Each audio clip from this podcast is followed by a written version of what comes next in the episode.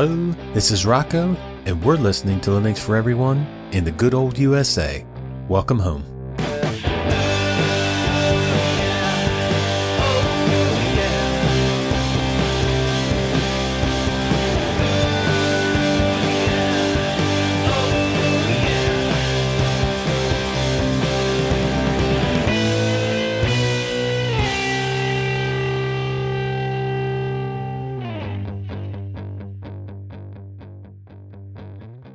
Hey, everybody, welcome back to Linux for Everyone, the podcast about desktop Linux, open source software, and the community creating and enjoying it. And a big thanks to Rocco, aka Big Daddy Linux, for that awesome welcome home tag. If you'd like to hear your voice opening the show and representing your country, just follow Rocco's lead and send that over to Linux for Everyone at pm.me. And that can be in English or in your native language, your choice. This episode might be a little bit different because I've just had all these things swirling around in my head and they're they're kind of like bite-sized topics rather than really meaty things that you can sink your teeth into. So as I sit down and hit record, I'm not actually sure where this episode is going to go. I don't have many show notes. I've got a couple uh, websites up to to talk about the discovery of the week and this week's song from the source. But other than that, this is going to be a bit of a freeform show, I think.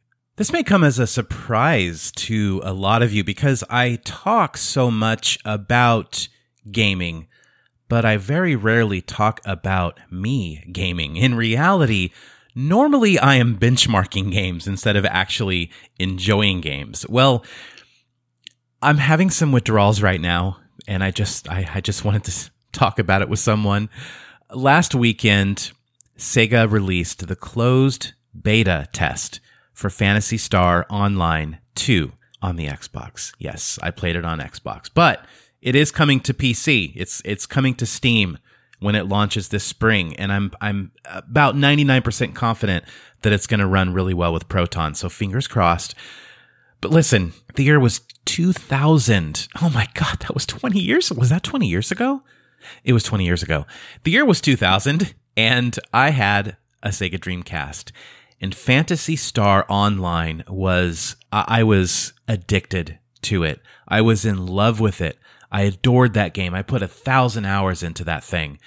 It was such a breath of fresh air. It was like this MMO, but really like real time action oriented and kind of this, you know, this fantasy RPG, but with anime and sci fi elements mixed into it.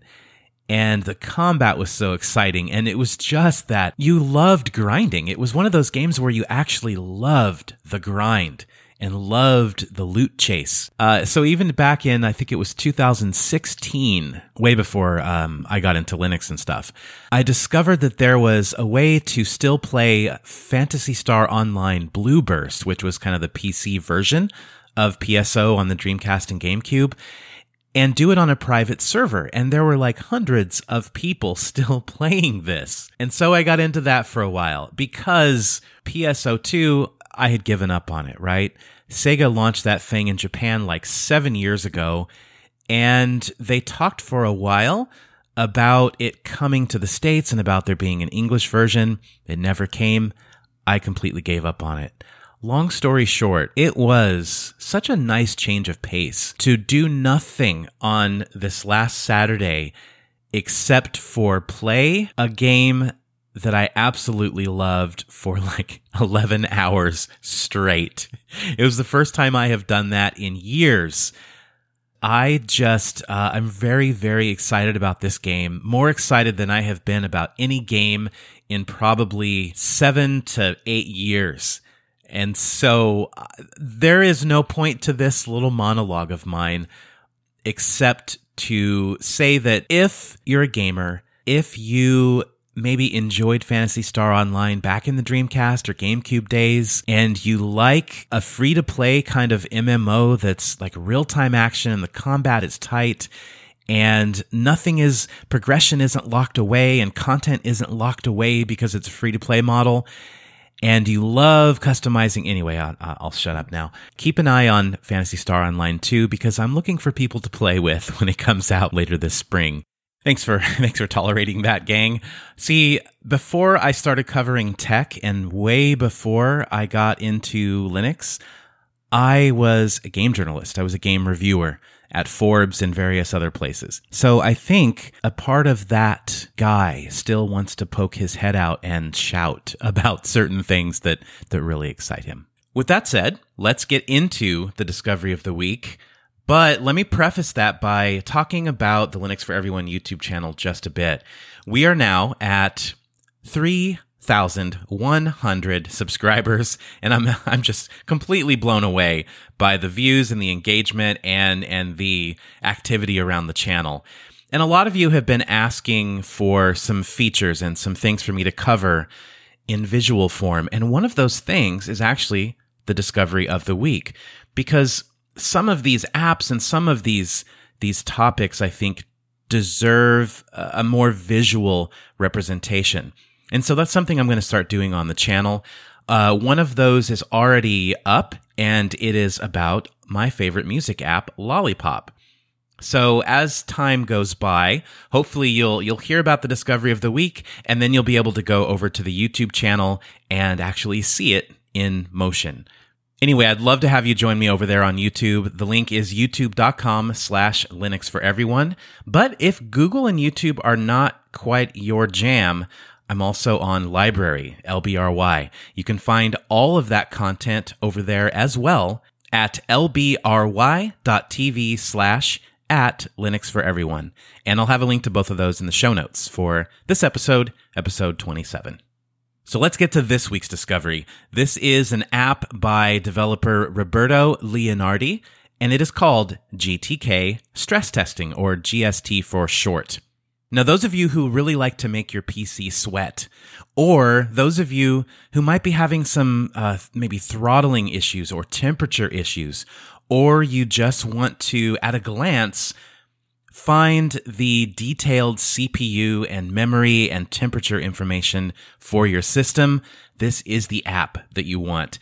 You can run a bunch of CPU and memory specific stress tests. You can uh, dictate how many cores of your CPU are going to run during that stress test.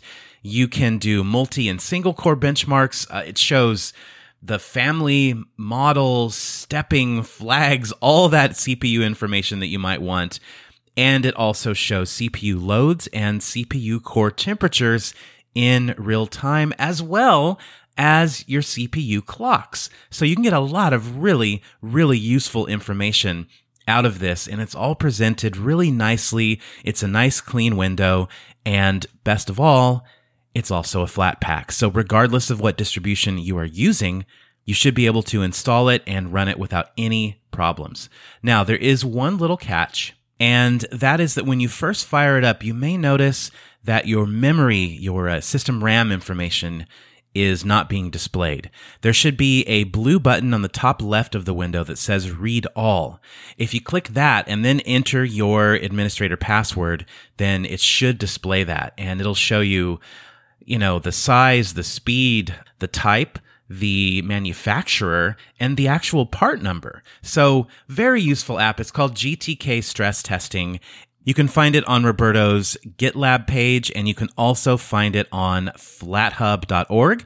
And you know it, the link for this app will be in the show notes at Linux, the number four, everyone.com. And you know what else? This episode of Linux for Everyone is sponsored by DigitalOcean. DigitalOcean offers the simplest, most developer friendly cloud platform out there. It's optimized to make managing and scaling apps easy with an intuitive API, multiple storage options, integrated firewalls, load balancers, and a bunch more. You can get all of that plus access to their world class customer support for as low as $5 per month. And I'm a customer and I can definitely vouch for their world class support back in I don't know when it was late 2018, uh, a little bit into 2019. I was a complete noob and I was screwing around with trying to create a um, a blog with the Ghost platform. And I discovered that they had a one click install for that using Ubuntu 1804. So I jumped on it. But I got so stuck along the way and they were super patient and really responsive. And so it is, uh, it's definitely not a stretch for me to be recommending DigitalOcean. Another thing that's really helpful about them is they have more than 2,000 cloud agnostic tutorials to help you stay up to date with the latest open source software, languages, and frameworks. And you can get started on DigitalOcean for two months free and a $100 credit by going to do.co slash DLN. That website is do co slash DLN. You get two months free. You get a hundred dollar credit. And thank you very much, DigitalOcean, for sponsoring this episode of Linux for Everyone.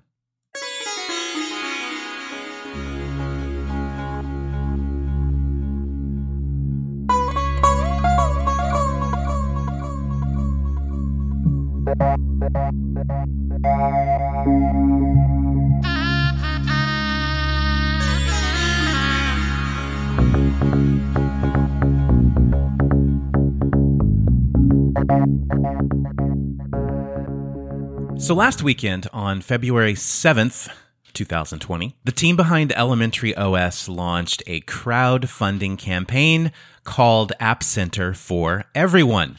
Obviously, I approve of the name, but in all seriousness, I want to talk a little bit about this. And this is not asking you to go and support their campaign because it is already 100% funded. They tried to raise $10,000 for this. They accomplished that in less than four days, which is extraordinary. If you've been a longtime listener of this show, you'll know that this is something that Daniel Foré, the founder and CEO of Elementary OS, kind of hinted at. Uh, I think it was episode seven or episode eight when I had him on the show. Every Linux distribution has their version of a software store, something that offers nice open source and sometimes not open source software. Elementary's version of that is called the App Center.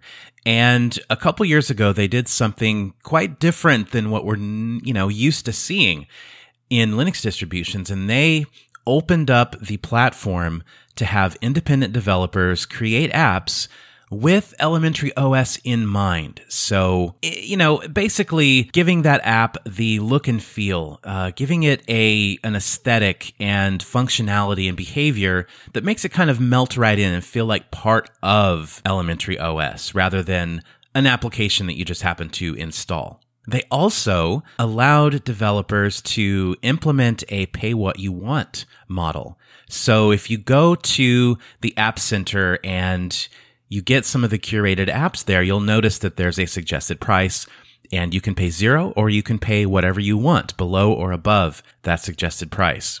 As it stands right now, there are about 160 of these native open source apps available on the App Center. And Elementary says they have paid out thousands of dollars to the people developing them. Now, look, I'm going to be very direct with you about my opinion here.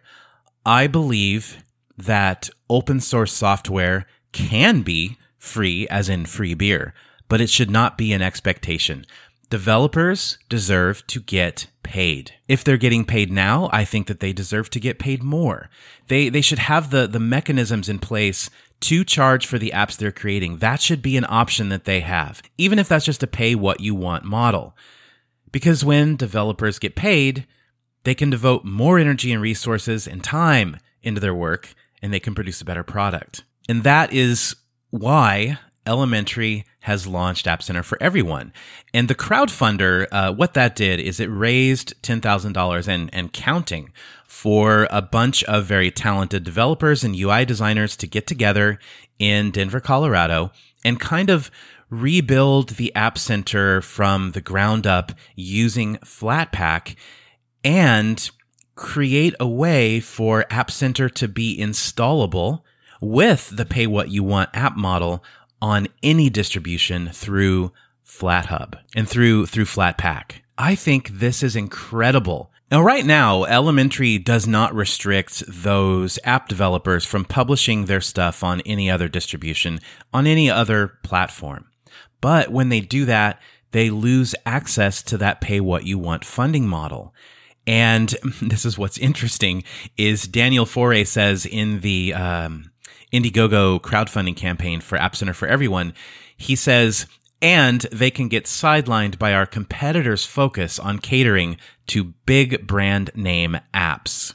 So much shade. Now, sure, these developers can publish their apps on other distributions and other platforms, and they can get some visibility that way. And, and a small percentage of people can make donations. But I truly believe that there, there's a, there's a marketing and, and almost psychological aspect to the way that this works. Now, if you remember my interview with, uh, with Daniel back in episode seven or eight, he explained how when Elementary OS changed from a pay what you want model for the distro itself and actually implemented a suggested price, even though you could still enter zero, their revenue went up tenfold.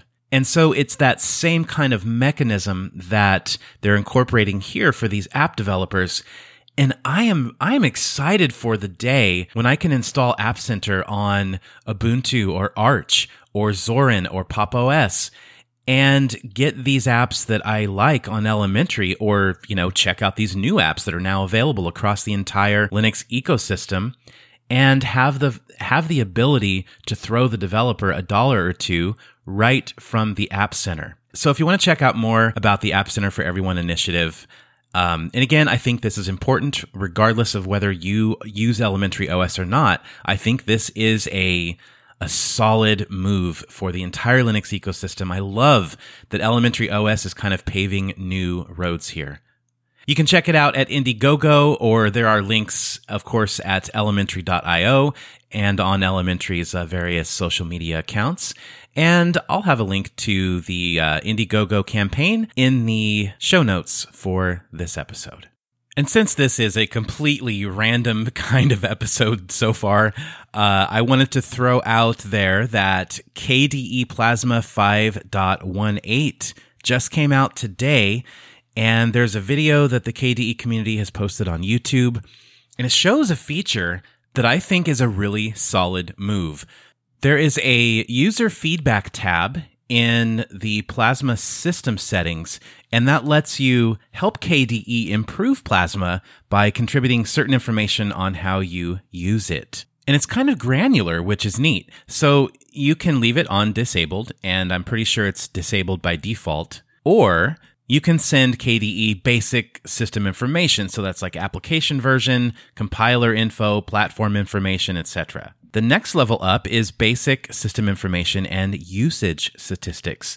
So it builds on that by sharing your usage time and launch count. And the next level up from that builds on the previous two levels, but it sends your locale information, your OpenGL information, uh, panel count, screen dimensions, things like that. Anyway, it's one of what seems like a ton of new features and refinements and improvements to KDE Plasma. And I appreciate it because you know what? I have no problem sending out my system information, having some telemetry going out there to the developers if I trust the developers and if it's being used to improve the product that I enjoy. So kudos KDE team, and uh, I will have some probably some impressions of KDE 5.18 because I've been looking forward to it based on my experience when I compared KDE 5.17 to XFCE. Uh, that was a really eye opening sort of little mini adventure that I went on because it it showed how lean KDE has become and not this this bloated desktop environment that uh, that I think a lot of people still view it as.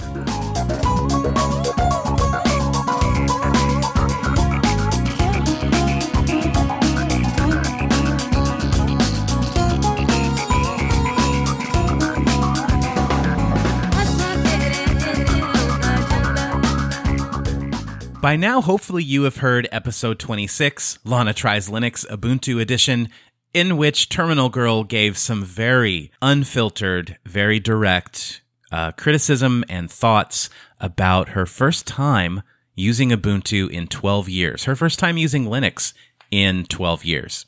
To everyone who gave us feedback on all the various platforms that the show exists on, thank you very much. Uh, we've both been reading those comments, and I wanted to let you know that you control Lana's fate. Right now, there is a poll on Twitter. That's twitter.com slash Linux, the number four, everyone. And there is a poll in our Telegram community that is t.me slash Linux, the number four, everyone. And I have chosen three distributions. Those are the possibilities that uh, that Lana will be trying next time, as well as introducing some new challenges, like she'll be installing this distro on her own this time around. Those three distributions are Linux Mint Cinnamon Edition, Zorin OS, and Feren OS. So head over to the Twitter account, fire up Telegram, and cast your vote. I will kind of look at the the median result between these two outcomes, and I'll announce it on episode 28, and then we will get Lana started. The Insomnia Radio Podcast. Kill your FM. And that was how Insomnia Radio, an indie music podcast that I produced and hosted 15 years ago, began. And for those of you who follow my personal account on Twitter at Kill Your FM, now you know where that handle comes from. I know not a lot of you listened to episode zero of Linux for Everyone, but I talked a bit about my my kind of love and obsession for uh, podcasting and how it started with Insomnia Radio way, way, way back in the day. And something that was very special about doing that show was following the progress of the artists that I played, you know, the the new albums coming out and the just watching their their popularity and their quality and their uh, overall musicianship improve. And so th- that was that was really special to me. And now one of the bands that I played way back, way way way back was Lorenzo's Music. Let me play a clip of me introducing one of their new songs from 13 years ago. All right. Um, the last track I've got for you is actually a scratch track fresh out of the studio from Tom Ray at Lorenzo's Music. And I'm really excited about this because uh, I've I've been following them since Insomnia Radio started almost, and um, I just feel really privileged to be able to to feature something that's not even mixed down yet, not even uh, I mean just right out of the studio. So this is from their upcoming album. Uh, I don't know what the album name is yet. I'm not sure if they do either. Tom, correct me if I'm wrong. But uh, this is called After All by Lorenzo's Music. Enjoy it.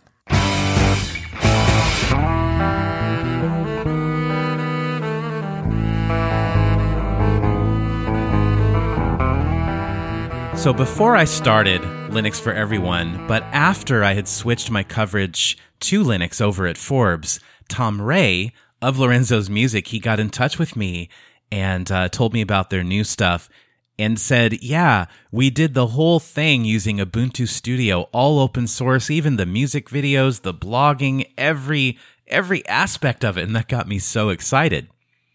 And then later on, one of their tracks uh, was featured on this Songs from the Source segment. And so I'm really happy to do that again because I love I love that I've been able to anyway, I, am sorry. I just get really excited about this because I've I've known these guys for like 15 years. So they have a new EP out. It just came out this last weekend. It is called Spaghetti Midwestern, and it's kind of a twist on those old spaghetti western themes that that you may recall hearing on those old black and white movies. But anyway, it's called Spaghetti Midwestern. It's a four-track EP, and just like the last one, this was recorded completely produced, mixed, everything using open source software and Ubuntu Studio. The icing on the cake is that all of their music is produced under a Creative Commons license. So here is the track Just in Case by Lorenzo's Music. You can find them at lorenzosmusic.com. And a big thank you once again to DigitalOcean for sponsoring this episode. And don't forget to check out Linux for Everyone videos over on YouTube and LBRY. I will see you in a week for episode 28. Until then, take care and take care of each other.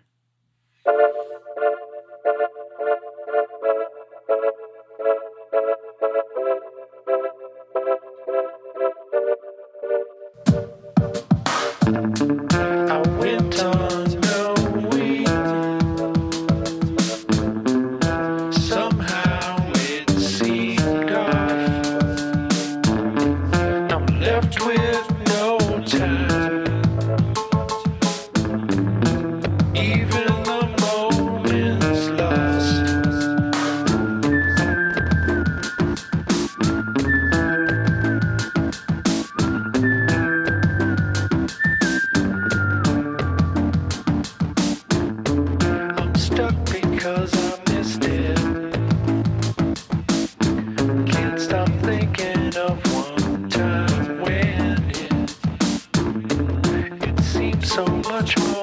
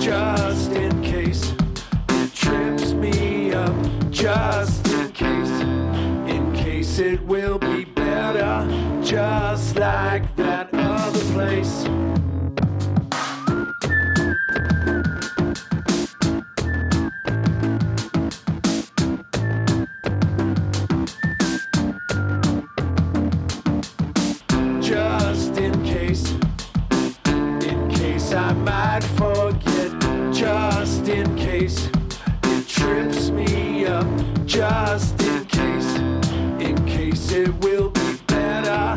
Just like